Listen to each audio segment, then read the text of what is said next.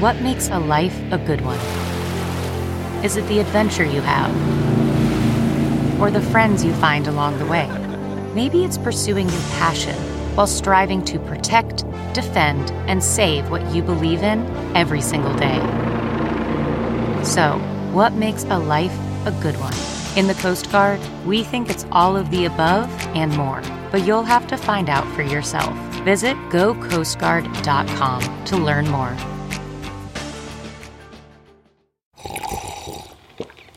That's not just the sound of that first sip of Morning Joe. It's the sound of someone shopping for a car on Carvana from the comfort of home. That's a good blend. It's time to take it easy, like answering some easy questions to get pre qualified for a car in minutes. Talk about starting the morning right. Just like customizing your terms so your car fits your budget. Mm-mm-mm. Visit Carvana.com or download the app to experience car shopping the way it should be convenient, comfortable. Ah.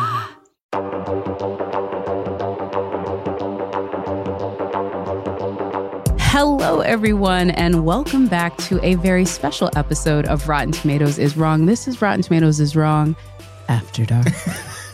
I'm literally living for this. I'm so living for this. I knew you were excited to do the intro because I saw what you did there. You did a little bait and switch with the audience where you open with nice NPR Jacqueline and then you get into After Dark. After Dark. Like literally like this like give us a silk a silk stockings intro. Like we are literally That's living good. our Cinemax dreams here, ladies and gentlemen. Silk We're- Stockings, classic Yeah. USA show. I was thinking more Baywatch Nights, but Silk Stockings is probably the longer running hit program.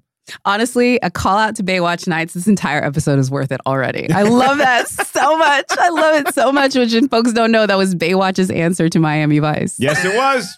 and didn't quite work out. It did not. to the but- same level. That's Jacqueline. I'm Mark, and we host Rotten Tomatoes is Wrong on a weekly basis, where we pick a specific movie and we talk about its tomato meter score, all the things, the the you know the scenes we love, the characters we love. We have a great guest on, but this week, Jacqueline, it's dark outside. It's dark outside. Also, it's like holiday time, and we want to make sure Brian and all of the lovely crew and ourselves are able to sort of enjoy it. So we recorded this one a little while back, but you guys are getting to enjoy it now. And it's also going to be fun because it's going to be the reason why, in some ways, this podcast exists besides the book, which is that me and Mark have been bullshitting and talking movies in lobbies and anywhere we can for a while. And it sometimes veers off into sports, it sometimes veers off into our dogs, but usually it's just us BSing. Yeah, this is more. I don't want to say like this is the whole milk and the podcast is the two percent, but this is the unfiltered Mm. Yeah, kind of stuff yeah. where it's like you know you have a conversation geared towards a movie. That's where you're going to be focused on. Yeah. this has more.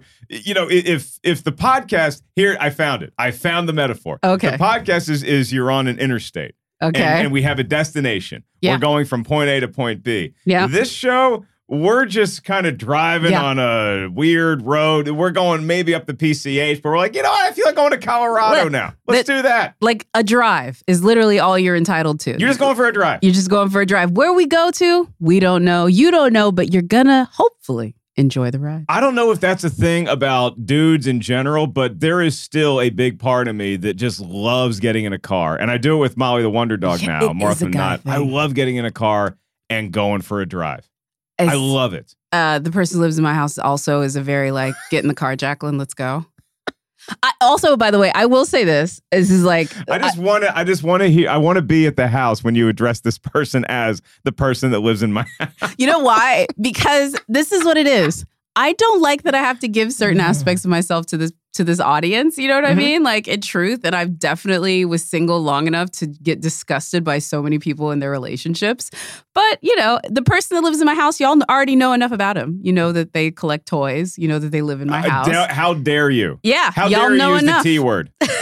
They're figures. They are action figures. You are correct, but I call them toys. They're unopened, and every time I go to Jacqueline's house, I say hi to Jacqueline. I say hi to the person that lives there. I I pet the dog. I go right into that room. yeah, and I look at all the stuff from my youth. yeah, he does. He has everybody. Funniest thing too, and then we're actually going to get into yours because I don't think I've had any any Mark dating updates in a while. I don't think I have either. yeah. I don't think Mark's had any updates in uh in a long good while here. Oh. But I think that to your point, that's what the because I'm always very comfortable talking about my personal life because there ain't nothing to report. Well, because you're a comedian. I'm well, a comedian. you're also a comedian where even if there is Right. something to report, you kind of you, you're making that agreement. And the person that lives in my house also understands that part of it. Mhm. But I'm actually the one that's more like, I don't want these hoes to know. but you have you have stuff yeah. to to protect. yes. When you're single, it's just like I'm single, everybody knows it, and that's really the end of the story. And so it's sort of like it's a nice transition, and I will use that when I tape my special December 3rd in a couple days, I think, after Yeah. this drops. So y'all can get tickets at markellis.live if they're still available. Fingers crossed. Maybe they are, maybe they are. I hope they're not. By the time y'all hear this, I don't think they will be. That's very that, that's uh, as I've been told by the fairer sex, that is putting it into the universe. Yes, that is Manifesting. Yes, speak into existence. Speak it to existence. I waited until Mercury was out of retrograde You to tape this special. by the way. So, a person that we both know, and this actually gets me segmenting on formerly Mark's love life, but more Mm-hmm. Mark's dog life, and that is Dani Fernandez, who's been on the podcast a few times. Friend of the show? Yeah, she is your dog's mom that She's you the were dog the mom, step and I'm the stepdad of the dog. of the dog mom, but she is like my favorite about energies. Like I moved to California in 2017, 18, depending on which you want to call the date I moved, because it was a transition. And I have officially, I am tattooed. Uh, I know about ayahuasca. Uh, and I have like a hippie dippy mentality. You know, I You're really, more agreeable Aaron Rodgers. yeah. Mm. Don't bring up that one. But the main thing that makes it complete is how much I am into like like astrology and energy and Dani is my guide. Like if I go deep into that shit, she is going to be the the witch that is just slowly luring me inside. I don't, and this is what I've said about in the past, is that I don't believe in that stuff, but I don't not believe in that stuff. Looking at Tom Brady's uh pass average this year, you have to believe in that stuff. There seems to be some credible evidence aimed that way, but I'm still like I feel like it's a Pandora's box that once you open the the universe stuff, the whether it's it's chakras, it's crystals, it's tarot cards, it's a Ouija board, it all kind of falls under the same umbrella of I'm dancing with something that I don't know the entity and therefore I want to pull back because I'll tell you this really creepy story that happened to me recently. Okay. So every so often, um, I, if Dani's over with the dog or whatever, she has her tarot cards, and every so often she'll she'll give me a reading, and every time I'm just a little reticent. I'm like, I don't want to do this, and it's always harmless. It's like, oh, you got the water card, and that means that you have a lot of stuff flowing in your life. Like she has Yeah. to translate all this stuff, but yeah. and it wasn't until I had a couple of those card sessions at my apartment in my house, right? So I noticed this, and it's happened a couple times now. And I don't know if the maid is the one doing it or if it's a spirit in my bedroom. My bed frame is very heavy. It's it, my my bed sits very high off Hey now. the bed. My bed frame is very heavy. All right, there, there's a lot of lumber. So I noticed that the bed frame had moved out, had pivoted out a good eight to ten inches, and I'm like, what the hell moved that thing? And I'm like, because I would have heard it. And so I asked Dani, I was like, what what could have possibly? And she's like, maybe Molly did it. The dog is not that strong. no. Something else moved it. It- Again, there's a chance it's the maid who was cleaning back there and forgot, but it's happened twice. And I've never felt anything. It's, I don't know if it's moving while I'm sleeping. I want to set up one of those paranormal activity cameras and just review the footage and see what is moving my bed. See, this is what I think about it. I that stuff would freak me out. Like the ghost objects moving. This I've is, never been haunted before. this is what's weird with me as far as um astrology, any of that stuff. I call it energy type um practicing where Right. you're worried about energy and where things are and like the you know the gravitational pull of the stars and that kind of stuff that's Mhm. where all of this is based off of first of all as a white man i would say you feeling out of place in these worlds and feeling like you might be messing with some things both my history in horror movies and the fact that most of these peoples these indigenous cultures were first like cooking stuff up to keep people like that away you know what i Mhm. mean i don't think you're wrong in thinking that the vibes for you probably might not be right when you first peek your head in they might be like who are you colonizer you know what i mean like I feel like I just got to the to the uh, you know the Oklahoma plain and a Wendigo is messing with me in my new house and I'm like I think it's just time to go back east and That's- maybe back to Europe where I belong. But I would say, even if you push through that, they might look at you and be like, okay, you're not coming with the bad vibes and you're fine. But I think if you're feeling that initial like pushback, that's probably warranted. Like, that's warranted. Is that a thing that the spirits in my bedroom are doing? Is that they're looking at my energy? They're like, "This is one of the good eggs, so we're just gonna we're just gonna move his bed. We're not gonna make the walls bleed necessarily. I feel like a lot of ghosts are great practical jokers. I think you're right. Where Like, depending on who is living there, like I don't know what was going on with the Lutzes at the Amityville house, Yeah. but there was there was a lot of bad spiritual essences that all coalesced there. Me and my apartment, I think that they just like messing with me every so often, but they know I'm one of the good ones. I mean, chances are that clock proximity to Hollywood, they might have been comedians, and they're just like, "Hey, dude, you need more. You need more bedroom jokes in your material. I'm pushing this out for you. Pushing this out for you." maybe they're like you need to use your bedroom more often than you know than you are. I know Maybe. that you're a single guy and you just like taking your naps by yourself and you invite the dog in the bed and nobody else, but maybe it's time to start the search. I mean, are they wrong? I don't know. If I if you're the one that's breaking into my room just to, just to just to throw me off my I normal would regimen. Never. Actually, I would never. And actually, I would say this too because honestly, I'm like, it's so interesting. I read this new statistic. Um, like basically, it's dating has become impossible now. Like, there's just not. They're not sending their best. Like on the dating apps, we 10 years of dating apps have like created a culture in dating that is really not healthy where people aren't really investing anybody anymore and it's just they're treating people like you do at the supermarket, like picking it off the shelf and putting it back down. And it's created this situation where a lot of women are like opting out. So they're like getting education, they're buying their houses, and they're just saying, look, dude, go to therapy or not, but I'm not dating you. All right, well, let's let's look at a movie like You've Got Mail, right? Yeah. Which was made in like the mid 90s and that was really the first computer dating movie Yeah. and back when we called them like computer dates or at least Yeah. computer hangouts. Yeah. You know, cuz that movie, the beginning of the movie, we're not even focused on, hey, let's hook up via computer. It's just I need somebody to, To talk, talk to. to. Not a long conversation. I just need to have a little stress relief this way, which is very healthy at the beginning because maybe my relationship isn't the best place. I have this business practice that I'm concerned about on both sides, but then it turns in to this romance. But I feel like back then it was I I, I don't want to make it a class war, but it was you had to have access to the internet Yep. and you had to be able to have a computer to be able to log on Very much. and to and then you we meet at this coffee shop and now literally everybody and i think that the people who in the early days of computer dating were making fun of that We're like that's for losers who can't get laid. Now all those dudes are walking around with nine dating apps on their phone and that's probably the front lines of the dating scene that you're talking about I mean, I, I wish I did. And again, I, I've been out of it a while. And also, I came from Austin. I think LA is a even heavier microcosm. I think the bigger the city, the more sort of like bad actors can just keep going because they have more options. Like you date bad twice in a small town in Texas and you have to leave the state. you know what I mean? Practically like to find school. somebody that doesn't know that you're you suck. You know what I mean? Like depending on where you live. Um, definitely at least leave the like, you know, area code. Like you need to leave whatever you're you're dialing out and of they all come to la and they all come to LA. they keep doing what they're doing, and then they make LA a cesspool for dating. I mean, th- again, not necessarily something I have to deal with, but it's something that like the girls talk about. Um, the other thing the girls are talking about, and I will say this, which we didn't talk about on this show, but we should, is Interview with the Vampire. The new series Yeah, I'm hearing great things, and they were advertising the hell out of this thing at Comic Con, which is where this past summer in San Diego, that's where I first realized that there was an upcoming streaming show based on Anne Rice's novel, and then you have the movie in the 90s mixed in there too. I'm hearing great things about this. I, it's doing really well. And what's so great is like, okay, so let's look at the the recent crop. We got Andor, we got Lord of Ring, Mhm. Rings of Power.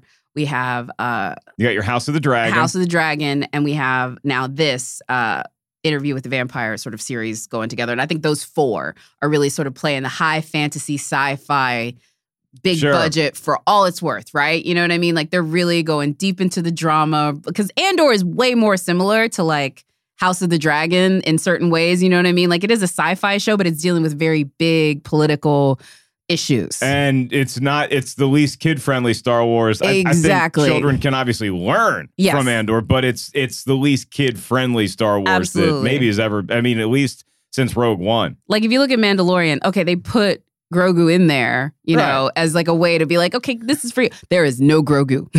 There's no Grogu. you have a sassy droid who's like, we're all gonna die. That is your version of like anything cute and cuddly for kids. So anyway, of all those ones, what's crazy is I think Andor is the best show. I think House of Dragon is the show that folks are most talking about. Um, I would say that Lord of the Rings is probably going to be the show that long term may be the one that really ends up being the thing that people love. But right now, Interview with the Vampire is the one that is just doing the best out the gate. Like in first season one, it is just marrying all of what those other three shows kind of have. All right, so but it's not taking place at the same time that the that the movie was, right? Wasn't the movie The Renaissance? Is this one the same deal? It, kind of is because it's still because remember the movies actually takes place over several years because remember Brad Pitt is being interviewed by Christian Slater in the movie and that's what the interview is In Like the, modern day. in the in the modern day, and then he's talking about the, these goddamn vampires. and so They're around forever. they have a different premise for how Louis is telling his story in this one, but Uh-huh. it's similar. Like it's a different, how do I put it? It is a different um, idea for how they get there, but they're going. Okay, so if you were to, is, is this the show that you would recommend to me? Uh, because I, I've told this to you off air, and I guess I'll let the, the audience know this too. I just feel like right now I'm a little fantasied out. Yeah. I'm a little, I'm just a little fatigued. It's not a permanent thing, but we've had a lot coming at us. There's been a lot of MCU, the phase four, the multiverse kind mm-hmm. of gnawed at me in the wrong direction. I'm glad that Black Panther were kind of Forever got away from the multiverse and is like, no, we're telling our story. We're gonna have little sprinkles of other MCU dealings on in there, but we're focusing on this and and and honoring Chadwick Boseman and establishing a new Black Panther and reigniting Wakanda as a force in the world. And then we have this Namor introduction and those and and and his his culture. But then we have that paired with all of the streaming shows and House of the Dragon and Rings of Power. And I'm just like, it's a lot in the world of fantasy Yeah. to the point now where I'm just like, I just want somebody to write a good story about a road. Yeah. You know, I just want a boring ass drama. I think it's actually, I just think you're just, I hate to say it, Mark, you're aging into middle day, middle aged dad cinema. I'm watching a wa- documentary on Apple TV right now about Abe Lincoln. It's like a four parter, and I'm just I'm I'm that that's what that's where I'm my my entertainment taste is currently lying. No, right now I'm watching. So, docs, for folks that don't know, is usually the first sort of screeners that come out for my industry. Like, that's how we get those movies, is that way. And uh, this is the best time for viewing in my house with the person that lives in my house. Like, they are signed up for everything. If I had a, if I had a DVD of Babylon, Avatar, Fabelmans, or the new IFC doc, I guarantee you which one they are selecting is the new IFC doc. So, you're just, you're aging into the cinema you should have, which means that you should be watching Yellowstone. I fall asleep. What do you be? How do I you fall asleep watching It is Yellowstone. murderous cow rustlers. I I put I've tried to watch the pilot three different times, and sometimes I can even get through the first episode, but then I just get very sleepy, and so I don't know what Yellowstone. I'll give it one more shot you, because I hear it's like the most watched show on TV. It is really good, but you have got to get there with it. It is really good. Like I've now. This is what's so weird with it because it's known as, um, it, which is weird because it's not, but it has this um reputation maybe of being a more conservative type show, Mhm. right? But me, I'm just like, look at all that space, look at all that open spaces. It is I a love it. millennial fantasy to have that much wide open anything. Do you think that Yellowstone is, and maybe Wyoming's already going through this a little bit, is everybody wants to move there now? I think people maybe wanted to move to Wyoming till they realized. This is the thing I always tell people about. Even these people moving to Texas, these people moving everywhere that they're moving. I have lived in these places. Like you, it sounds good in theory until it takes you two hours to get to Zara. Like I'm telling you know what I mean? like, like you do not know what it is like living this way. I understand it, but like, let me give you an example. Um, so many of my friends think that I'm gonna become like a doomsday prepper. Because I'm not. I would buy that theory though. But you you're one of these people who like know enough about me to know it's like it's not in you, but you have tendencies kind of thing. you are doomsday prepper adjacent. Yeah. I, I won't disagree with that. But really what it is is I like to tell people, I'm like, well, what do you know how to do? I know how to make butter. I know how to sew clothes. I know how to knit. I know how to do all of these things that basically like made you a homesteader. A quiet place, Jacqueline. Legit. I know how to pickle things. I know how to like make long-term storage. I know how to rotate between like which animals you keep in the house. Like these are all dumb things that I've learned for no other reason than I just want to be out in nowhere. How much would you miss being around people though? Because I I tend to not like people. At least uh, that's my mindset. But when I go to one of these like faraway locations, like I'll go stay like a, a weekend just up in Topanga or just like in the woods somewhere, just like be by myself. And I get out there and it's great. But then I'm like, oh, I do. There's just tiny little human act, human interactions I need. I don't need a lot. It's a lot like Tom Hanks and Meg Ryan when they were Yeah. first doing the thing in You've Got Mail. I just, hey, checking in. How you doing? Yeah. It's a line from The Godfather. Boom, I'm done for the night. I just need, even if it's just getting a cup of coffee or it's just going into town That's to do a test. That's all the human interaction I need. But unfortunately, I still need it. I think that is still available in the places that I want to get to. I just think the kicker is that that interaction is absolutely available. You still have your town store. You still, and this is the thing. Those places become like Twitter. Like it's just everybody coming in bullshitting, talking about whatever. You know what I mean? You make more trips to the grocery store because the grocery store is where you get that human interaction. You don't save something for like the end of the month to do it because no, visiting and like you visit with your neighbors, you pop by their house with something that you baked just because you baked it and you had extra. Like it's a different level of human interaction. But if you're single and you're in the dating game there, to your point earlier, if you if you make too many missteps Yep. in that town, You're you yeah. got to get the hell out. You really kind of do. New zip code. That's why I do advise come with your person. Like this is not like you need to come with it established. Like you come with your people. And then if you need other human interactions, this is what's great. The internet is still there. The internet is still available.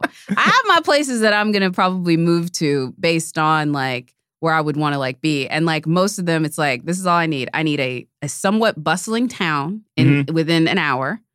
I need to have decent either satellite or access to somewhat heavy duty internet.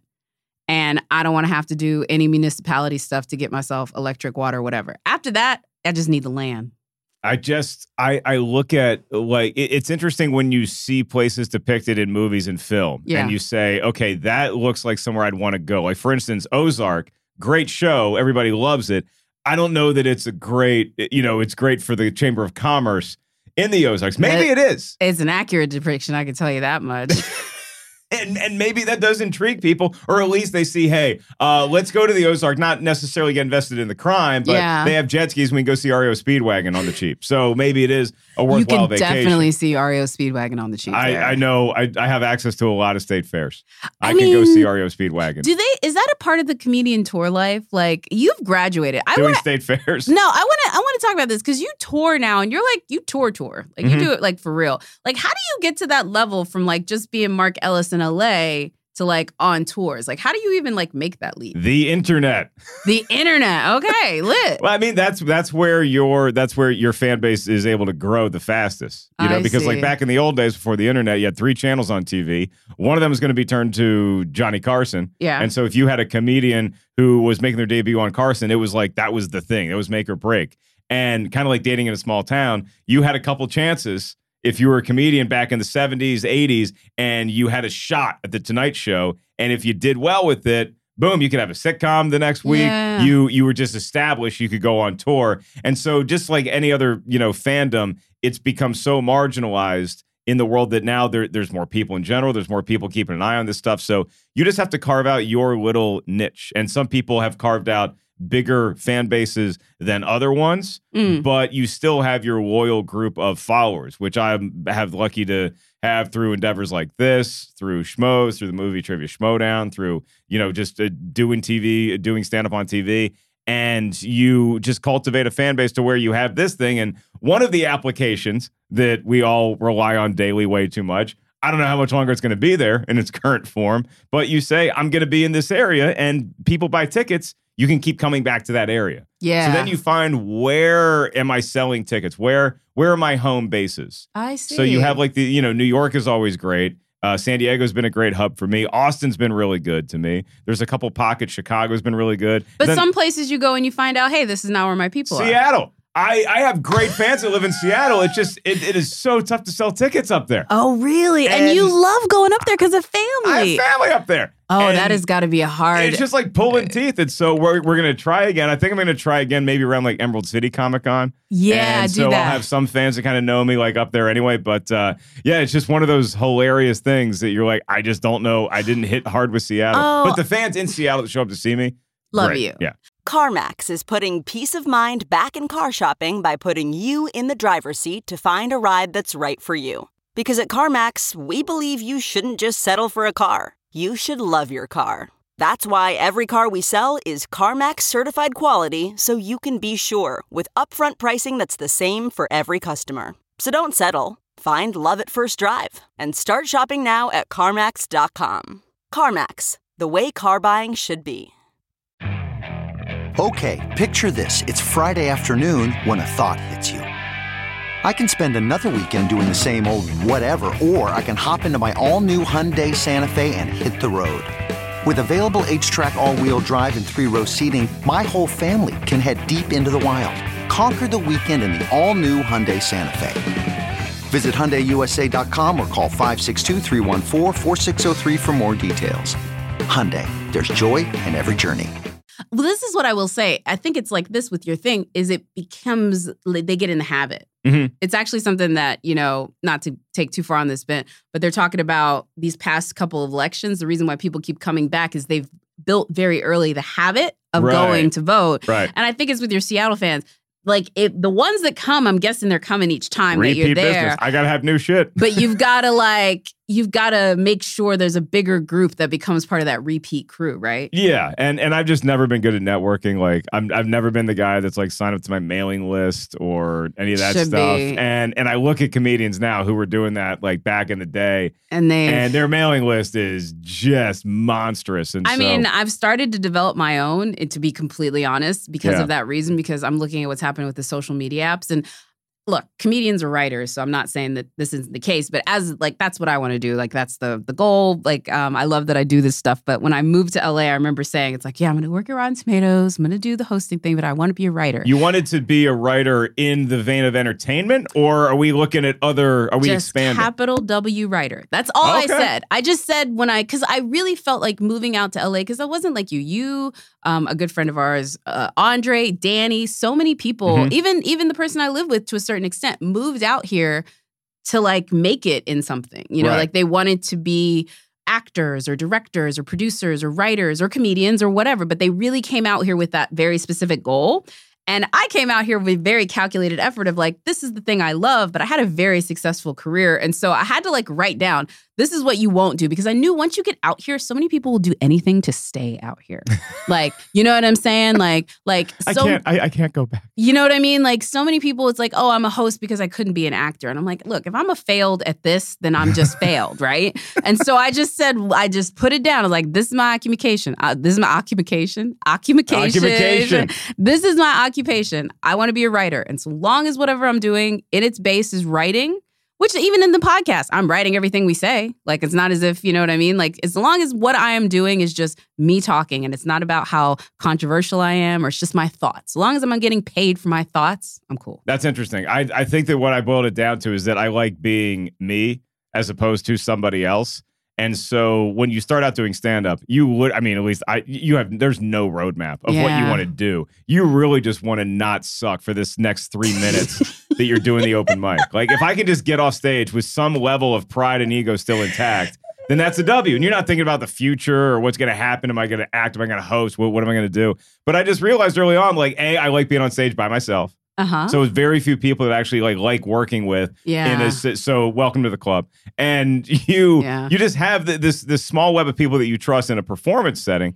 But I also didn't like being somebody else, you know, because like But I, that's I, improv and done a bunch yeah. of commercials, and occasionally like an acting thing comes along that one of my friends is doing, and it seems like a fun challenge. So I'm like, yeah, let's let's stretch the muscle. But it, it always comes back to I just I'd rather be myself than anybody else, and so I just like doing a podcast. I like hosting stuff, and obviously I like telling jokes. No, and you're good at it. And this is I'm gonna give Mark a very big good compliment because there's a lot of what you call like LA guys that everybody knows and not everybody likes. But some people know, some people don't like, you know. But you, it doesn't matter where they are. Everyone has nice things to say, which I think says a lot for someone that's been at the club as long as it has. It seems like there's a story about everyone at the comedy club except for maybe you. Yeah, right. Yeah, I I think that every generation, and particularly where I where I got hired to work, the Yeah. comedy store, you have like one door person in every class. That's like, oh, I think that's the one that that hasn't been completely bitten by the the sad spider, Yeah, eh, as yeah. it were, and uh, and and just it doesn't have that darkness to them, and Yes. so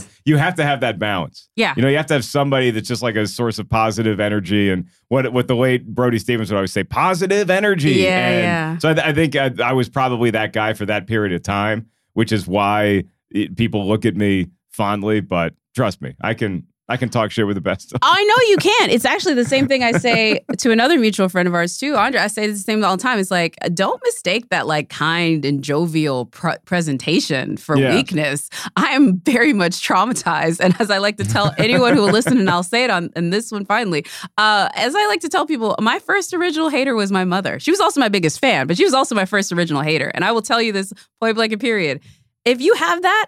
Your jibes do not hit that deep. Right.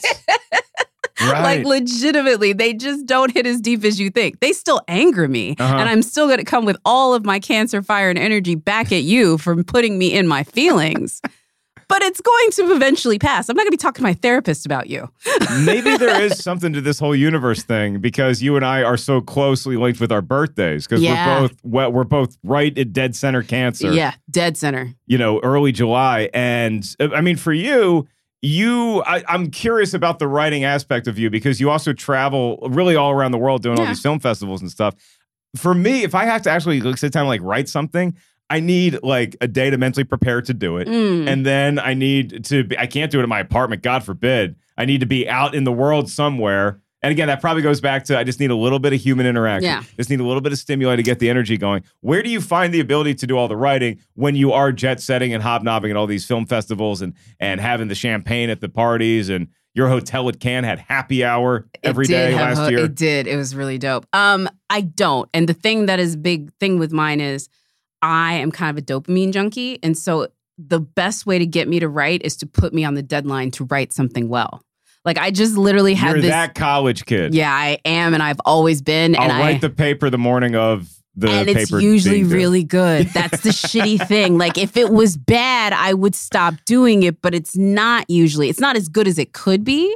Like I currently right now I'm writing a big assignment for like a pretty big deal and I'm literally like, all right, I could I could bang this out today, but it's not due until December 1st. So fuck it. Like so it's you're going to start on Yeah. it. Let's see. Yeah. December first. That would be when this drops. I think that's a Thursday. Yeah. So probably over Thanksgiving about weekend. Twelve hours ago is when Jacqueline started writing that paper. I mean That paper that your Yeah. assignment. Yeah, my assignment, which is a great assignment, which I'm very happy to do. But that's you know that's the that's the reality of our life, right? You know we're what I mean? Both, it, we're both that that kind of person. Yeah. Where you have to have the firewood under your ass, and it has to be do or die, and and that does forge a diamond sometimes. That kind of pressure. and this is what I will say: I'm getting better at just doing things that will help me. Like I have this timer now, and I'm like, just write it for 45 minutes, and when the timer goes off, you can stop. Oh, and so, good. like, I'm just doing like little things like that to sort of give myself because I'm just as I as I said on a previous podcast, like um, somebody the other day was like, well, "What's your mantra? Like, what are you about?" And I'm like.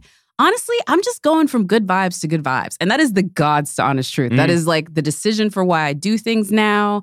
Uh, whatever. We're both in quote unquote midlife. And so you start taking stock of like, hey, you know, 10 years ago, I would have said my dream job is to be on the Today Show. Now I'm like, I don't know, man. My my hairline is in much better shape not doing that. like I am like a, a happier and healthier person saying that maybe this ain't for me. Yeah, you know? and, and you figure out what you want out of life more, which may not necessarily be what you thought you wanted out of life, or what your your high school friends w- uh, thought they wanted out of life. Because right now, I love my place feeling like a health spa. Yeah. And I don't know how I got by writing any papers in college when my dorm looked like that. yeah. Like it was so messy. Now I like things clean. I don't like a lot of material possessions around. yeah. I light a candle now. I got some foliage around. So, and I put on, you know what I do? I have that, I have my my my big screen TV, and so I'll put on on YouTube. You can find like all these backgrounds, Yes. and they're great. It's like usually I do something tropical, like, Yeah. like it's it's it's just a 4K camera stationary on a beach for eight hours. Yep. And it's just waves rolling in and out. Then there's other cafes that you could do that are kind of like these like built, uh, you know, it, virtual cafes Yeah. and they overlook mountains or they'll do them seasonal. Yeah. So we're coming up on the season right now. If any of you aspiring writers out there, you need something to get that writing nook. They have these, it- it's like a Christmas coffee shop. So you're in a coffee shop and it's snowing outside. There's like always a weird feral cat hiding somewhere. And sometimes you can get bustling coffee shops. So you actually have like these animated people Yeah. that walk in and like you have the baristas working Yeah. and stuff. But again, that is tricking me into thinking, oh, I'm getting a little bit of my human interaction. I'm getting that, whatever chemicals releasing in my brain. That's what I need to get to that creative side and to open up, I guess, that discipline, that work ethic that's going to get this job done. Uh, mine is my best motivator as a child. Again, kids. Again, go to therapy. You find these things out. My best motivation as a child was shame. Like the shame of not being on the honor roll was the reason why I got good grades, not for anything else. Okay. Like it's not because I was like, oh, I really want. To. No, I cannot be So shamed. you're less reward based than shame based. It's Absolutely. better than the opposite, which is shame. so, but I do the same thing that you were talking about, though, in the sense that I need accountability partners. Uh, You do it with your environment. That helps you stay accountable to your tasks. You change your environment, then you're like, I can stay in this. You're tricking yourself, right? Yes. Mine is I have I'm to very easy to fool. I need the people. I need somebody. So there's these apps that you can do it. Also TikTok where you can do this where somebody else is online and they are like doing work and it's like called body doubling where you're basically just somebody else is doing work and you both just say at the beginning, I'm doing this, you're doing that and we just both do it next to each other and they would know if you're doing it or not. So you have your phone up, which is usually a big no no if you're actually trying to focus and write something. Well, it's my computer. Like I set up my computer like to like point out as I'm working or Okay. whatever. And it's like body doubling and there's apps you can do for it. so it's like you and I met at a coffee shop. Yeah. And we're like, hey, I got to write this. You got to write that. which is share a table and just hold each other accountable. But now you can do it without leaving your house. and you don't have to talk to the person because you just you just put it in the app and it says. You just say I'm doing this for this long and then, then when they click in they're like, "Okay, I'm doing this for this long and that's your person." What's the uh what's uh, what I do love especially about this town at this time of year is everybody just kind of acknowledges we're done. Yes. We're done. LA does that. Uh Texas does not. December is just I mean, December you have like you're finishing up whatever the work is usually in the first week. Yeah. And so that's why I'm actually thrilled that I'm taping the special December 3rd. I didn't even think this far ahead. I'm not that smart, but I realized that Saturday night, December 3rd, I'm pretty much going to be done. I might have like one more shoot here, Yeah. like hosting an RT Essentials or an episode of Versus or something. And then I'm pretty much done for the entire year. So I'm just done. Like I dropped that mic at the end of the last show, December 3rd, Saturday night. Sunday, probably going to Buffalo Wild Wings, and that's my after party because I'm going to need my beauty sleep after the show. And then I'm just going to watch football. And then I'm pretty much just coasting until January. I really What a wish that was spoiled brat. I am. I'm in the middle of award season, so I will definitely not be coasting. I did cancel my triple my trip to Dubai though for work reasons. I have like three things that I couldn't move.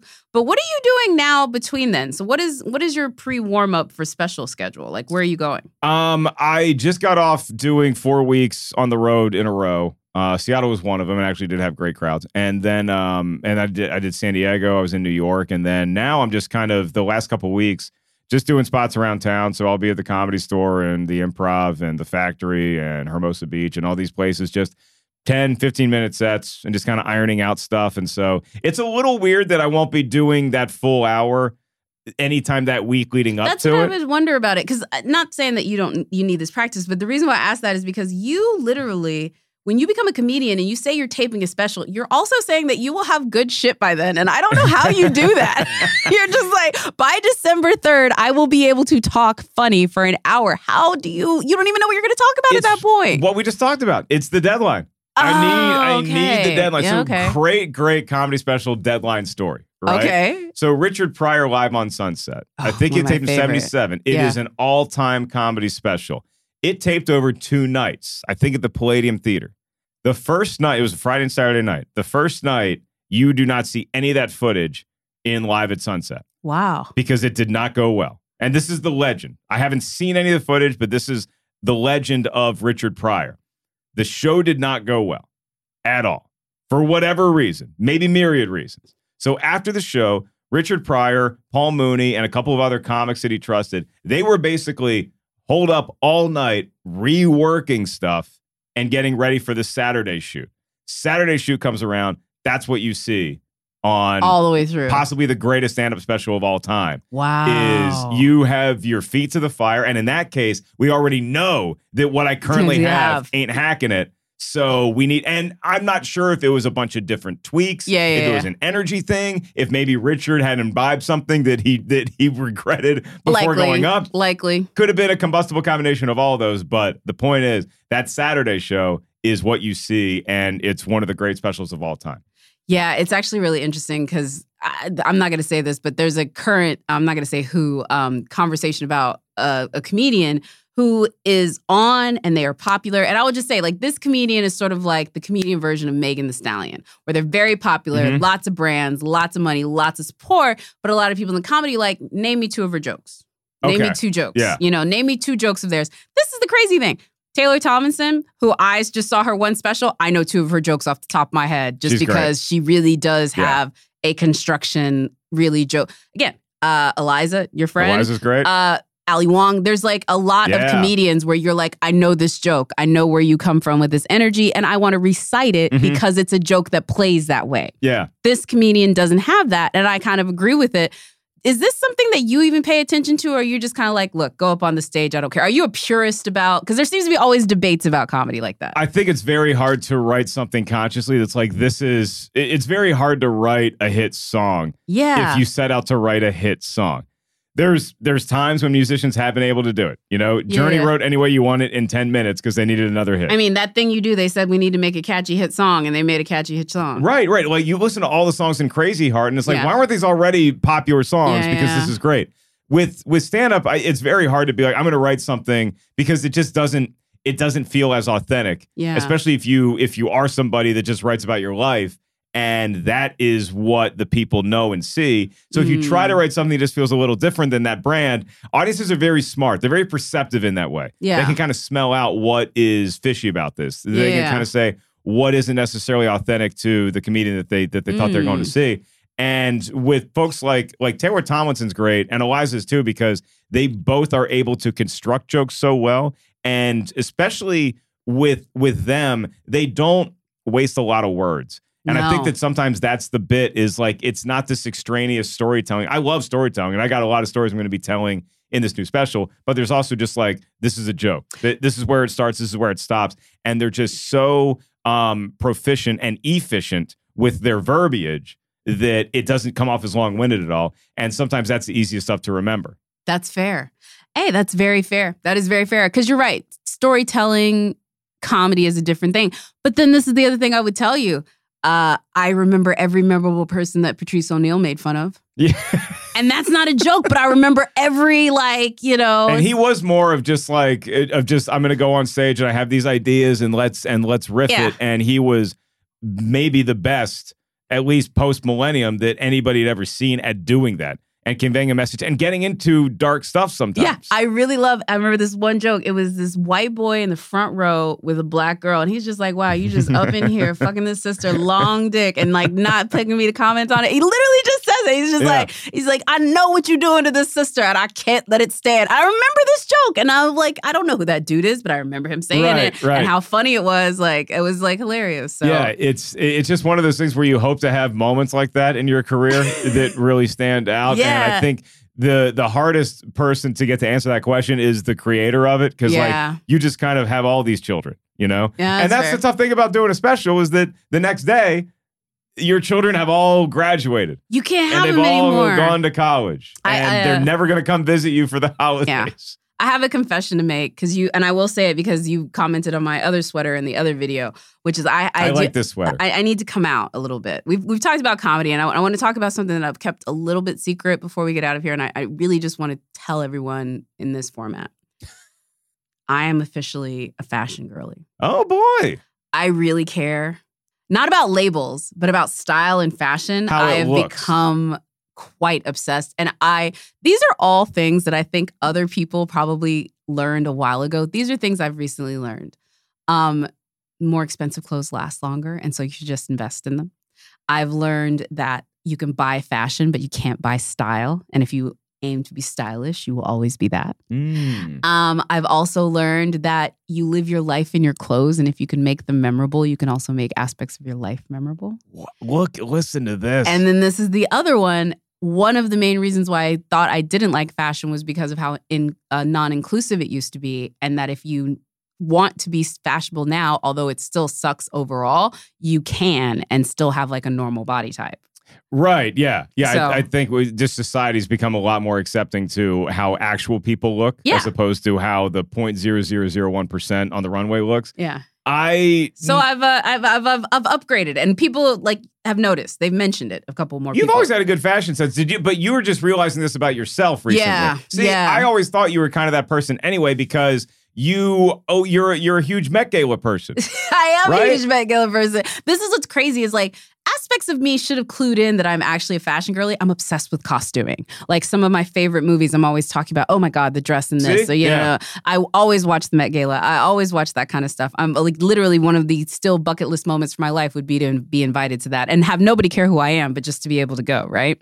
Um, all of that is true. Also, the history of fashion is sometimes like the history of people. Like there's certain like textile styles that were born out of like huge issues or like, you know, lack of resources due to famine and all this stuff. And so like fashion literally is like a living document of history sometimes for people. And so I've become quite obsessed with it and like I'm just coming out with it now. So like if you see me like do like an Instagram photo shoot of like my like what I'm wearing this week, don't think that I've changed because I used to be the girl that would like rail against heifers watching Sex in the City. I used to be the girl that would just be like, "Ugh, why do you care?" Other thing I've noticed when you when you dress nice, I don't think I like this aspect. People treat you differently.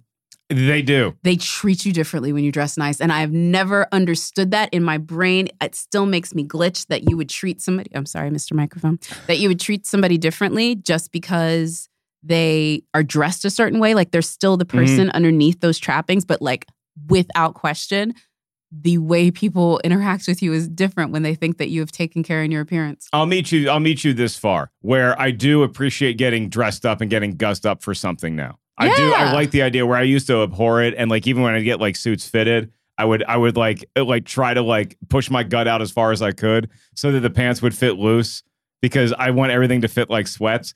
But I still like I know who I am. I know how I present myself. But occasionally I do like getting dialed up for something. So as as we are recording this and it's like two and a half weeks out, I don't know what I'm wearing for the thing yet. And I feel like if if you were taping your hour special, you probably would already I have, absolutely would have know. either locked it or you'd have 10 different designs that you're vacillating between. But- so then you have to buy them all and just figure out how you feel that day. So I will give you this. Okay. I have an event that is uh, on December 5th, which is the celebration of Black cinema. And Okay. this, and for folks that don't know, um, if you go to a Black folks gathering, the pressure is different because they will know when your hair has not been done recently, and they Mm. will know when you do not have the correct amount of moisture and glitter, and like there is not a re again. Black women will read you for filth. And the only voice that's worse than that is black gay men who were raised by sassy black women. Like, this is like the thing. So, like, it's not even that it's a judgment in black gatherings. It's more of like everybody is making such an effort that you cannot come. You would be sullying the event if you didn't show up the way it was. And you saw that with even like the Black Panther premiere. Uh, I, I did, and and so it's it's so you're going to this event where you know everybody's just going to have this kind of mental checklist about the things that you're either pulling off or not pulling off. Yes, So do you have do you have the look ready? Do you I was have, going to say, my fitting for that is on Thursday. Okay, So I'm right. literally two days after you. So I will know exactly what I'm wearing for that on Thursday. So that is about that timeline. So yeah. Yeah, I you know it's it, it's exciting. It, it's sort of the annoying part about it, but then I'm all I'm always so that guy. I can't close shop for more than thirty minutes. I can get excited about it, and then I hit that wall, and I'm like, I need to go home right now. Well, I need to get the hell out of here. It's it's better when you get styled. I will say um, I should shout out to both Nikki, our stylist here at She's Rotten great, Tomatoes. yeah. Also, we have um, I have Ashley, who I worked with my time at E, and then also my trainer, his girlfriend Nicole, also styles me. And those three women together have given me now where I'm like, after basically, I felt like Lance from NSYNC. For folks that don't know the story, Lance from NSYNC could not dance when he joined the band, and they had to like Mhm. rhythm magic him into it. These girls have uh, style magic me into like a decent wardrobe. There you go. So we got our big events, and then you carry on through the award season, Yeah. and I am just going to go kind of into. I might, I might live in Wyoming for the rest of December. I don't know. You can. I got nothing to do. I hope you don't because I still want to take you to something. There, ha- I was trying to go to this Top Gun event and I couldn't go to it. I know you would have went to that. I know. I would have gone. I'm literally waiting for a good Top Gun event that I can invite you to. there will be ones. There's going to be tons of Oscar events for this movie. Oh, right, Like, yeah, they're like, making a big yeah, push. They're making a big push. So as soon as there's a good one with like Bruckheimer and Cruise and the crew, I will get you there. But I, Ooh, I don't know whether that's going to happen. Most wonderful time of the year when I get to be Jacqueline's plus one. And this is what's great because again, the person that lives in my house is it's been uh, almost three years, coming up on three years now, and they are very much over being a plus one. like it was a novel experience for the first year, Sure. Yeah. and they're like, "Oh, this is cool." Done. yeah, yeah. And when we see each other at, at these kind of events, it's it's fist bumping. Hey, you holding up okay? yeah, uh, you exactly. know, Although I will say, I think I don't know if you do this, but now bringing somebody with me is sometimes the only reason why I want to go. It's never the reason I want to go. Really? I don't want to spend one more minute with any human than I have to. Shut so up. I usually will say, and, and it's very nice to get a plus one to stuff, but I'm usually the guy that's like, hey, uh, I'm not going to go with anybody. So just You did that to my party. deserving. You So- did that to my party. I was so disappointed. I was like, I really hope that he, everybody gets a plus one in my party, I might add. And I know like you and several others are very much like, I do not need to bring anyone. No, I, I'm going to see the people that I know are, are showing up. I don't want to have to bring this new element into the periodic table that is Jacqueline's event. Several of my friends, this is why I know I have great friends. Several of my friends is like, one guess. What? Like they didn't even look for the idea of a plus one. There was no even aspirations to Didn't it. even I'm like, consider anybody. This is why you're my people. Um, real quick before we get out of here, is there anything like you? Looks like you're gonna have some free time over the break. I will also have some free time over the break because um, I think I've mentioned this. Uh, me and the person who lives in my house are going to uh, Mexico. Really? We're going to Playa del Carmen for two weeks. Nice. I will have to do work while I'm down there. I don't do not pretend for one yeah, second that but I'm you're by to the pool. You're basically putting yourself into one of these virtual backgrounds that I put on my TV at home. It's a you're vi- actually going to be on the beach. yeah, a villa with a rooftop jacuzzi. It's nice. I'll bring a plus one there. You can bring a plus one to that one. I'm not there. gonna I'll- lie to you. If you ever want to go, one. like I, we just like to go to Sunshine in uh in December. But what are you gonna watch up and catch up on if you can? Andor's the big one. That's the same for me. That's the same for me. Andor's the big one because I'm a huge Star Wars fan. But again, I just needed my time away from the world of fantasy for a little bit. I'm ready to get back in. All the things I'm hearing about Andor.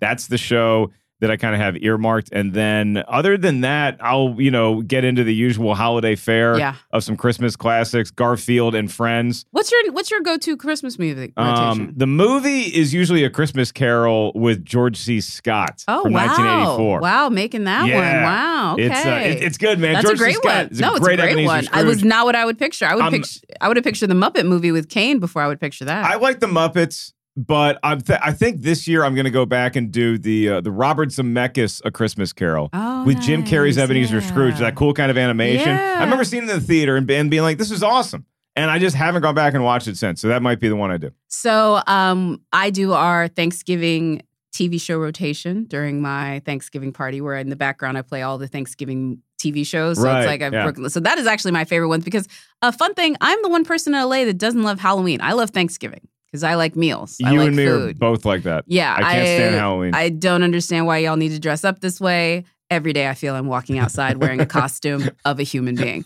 But um, the Christmas movies for me are Scrooged because Yeah. I love Alfre Woodard. Just love her in that so much. Obviously, Bill Murray is is incredible in that one. Don't you remember that period where she wear all black for a year? yeah, I do, but I thought it was a fashion, thing. Oh my god! Seriously, seriously. Oh, she's so good in that movie. And also too, just like when she when he speaks at the end and she's like she's Mhm. just like gobsmacked. Mhm. I'm living. Oh, love it. Cute little boy in that was so cute. So that one's up there for me. And then also I also watch um Mixed Nuts. With Steve Martin. Yeah. I've never seen it, but I know it's a holiday movie. Basically, I watch a lot of dysfunctional holiday movies. So I watch Home for the Holidays, which is a Thanksgiving movie where they hate their, each other. Jodie Foster directed, and then right? also The Apartment on New Year's Eve. Because I watch a ton of New Year's Eve Mhm. movies, including the classic Larry Marshall New Year's Eve. Like, starring uh, John Bon Jovi. John Bon Jovi, but also starring who's in oh Michelle Pfeiffer's in that. Isn't Zac Efron hitting on Michelle Pfeiffer? Kathleen one? Heigl. Yeah, Michelle Pfeiffer's in that De one. De Niro shows up. De Niro is in that one as well too. Calling in some favors Garry Marshall did. Also, um, I believe 100 Cigarettes is another um, great New Year's Eve movie. This is one from the 90s. It has like Dave Chappelle in it, I think. Really? Yeah, I'm almost positive. Is it 100 Cigarettes? I don't know. Oh, We- we- I, I know the cigarette movie you're talking yeah, about. Yeah, like I think it's 100 cigarettes. And it's like these girls, um, they know that if they don't get laid on New Year's Eve, they're going to have an entire year of basically crappy. Uh, Is it 100 cigarettes? 200 I- I- cigarettes. It's 200 cigarettes. 200 cigarettes. 200 cigarettes, and it is New Year's Eve, and it is ben, Dave Chappelle, Ben Affleck. Uh, yeah, and oh, Elvis Costello is in it. That's who it was. Janeane Garofalo and Kate Hudson and Gaby Hoffmann. Wow. 200 cigarettes. All That's right. another good New Year's Eve. I'll one. check that and I'll also throw the Family Stone yeah, as far as the dysfunctional Oh, holiday yes. kind of movies. So Rachel McAdams uh, Claire continuing the, the Mean Girl streak. Yeah, but she uh, she's a woman that you want to be. You want her to be mean to you. I know. She's kind of a girl when you're like she's mean to you, and I like it. Boss me around. Exactly right. Yeah. All right. Well, that's I think that's up for us on Rotten Tomatoes After Dark. Is the sun coming up? it is. the sun will come out tomorrow. Tomorrow. Very dirty movie when you think about a, a pretty woman being based off of it. Yeah, I know. Yeah. My friends asked me the other day, is Julia Roberts been in anything before Pretty Woman? And I was just rattling off Mystic Pizza. Yeah, and Steel Magnolias. Satisfaction. Satisfaction. I haven't thought All about that female movie. band. I think they have like a dude who is like their keyboard player. I have not thought Liam about that. Neeson plays the shady manager. That- Justine Bateman's the lead singer. It's a hard to find movie, but if you find it, treat yourself. I want to say that one was like this was in the era where they were making movies for the songs. This was post Mannequin, and that was part of that like vibe, if I recall correctly. It was time to remake Satisfaction, and we did it. Oh my God. All right. Thank y'all for listening. We always want to hear from you. So please email us at rtiswrong at Rotten Tomatoes. And don't forget to rate, review, and subscribe wherever you're listening to this. And especially if you liked this After Dark episode, we may continue them. We may do them in different settings. So if you if you dug just me and Mark, if you dug just me and Mark, kids, please let our overlords know so we can do it again. We got That some it. holiday stuff. I think that we're rerunning the rest of yeah. uh, some of our, our more holiday centric RT is wrong episodes going to be Yeah. hitting the airwaves again the next Yeah. couple of weeks. But we'll be around. You know, we might be we might be in exotic locations if you're Jacqueline, or uh, at a Buffalo Wild Wings if you're me. But Yeah. we'll be we're never too far away from your ears and your eyes here at Rotten Tomatoes. Yeah. And we'll see y'all next time. Bye.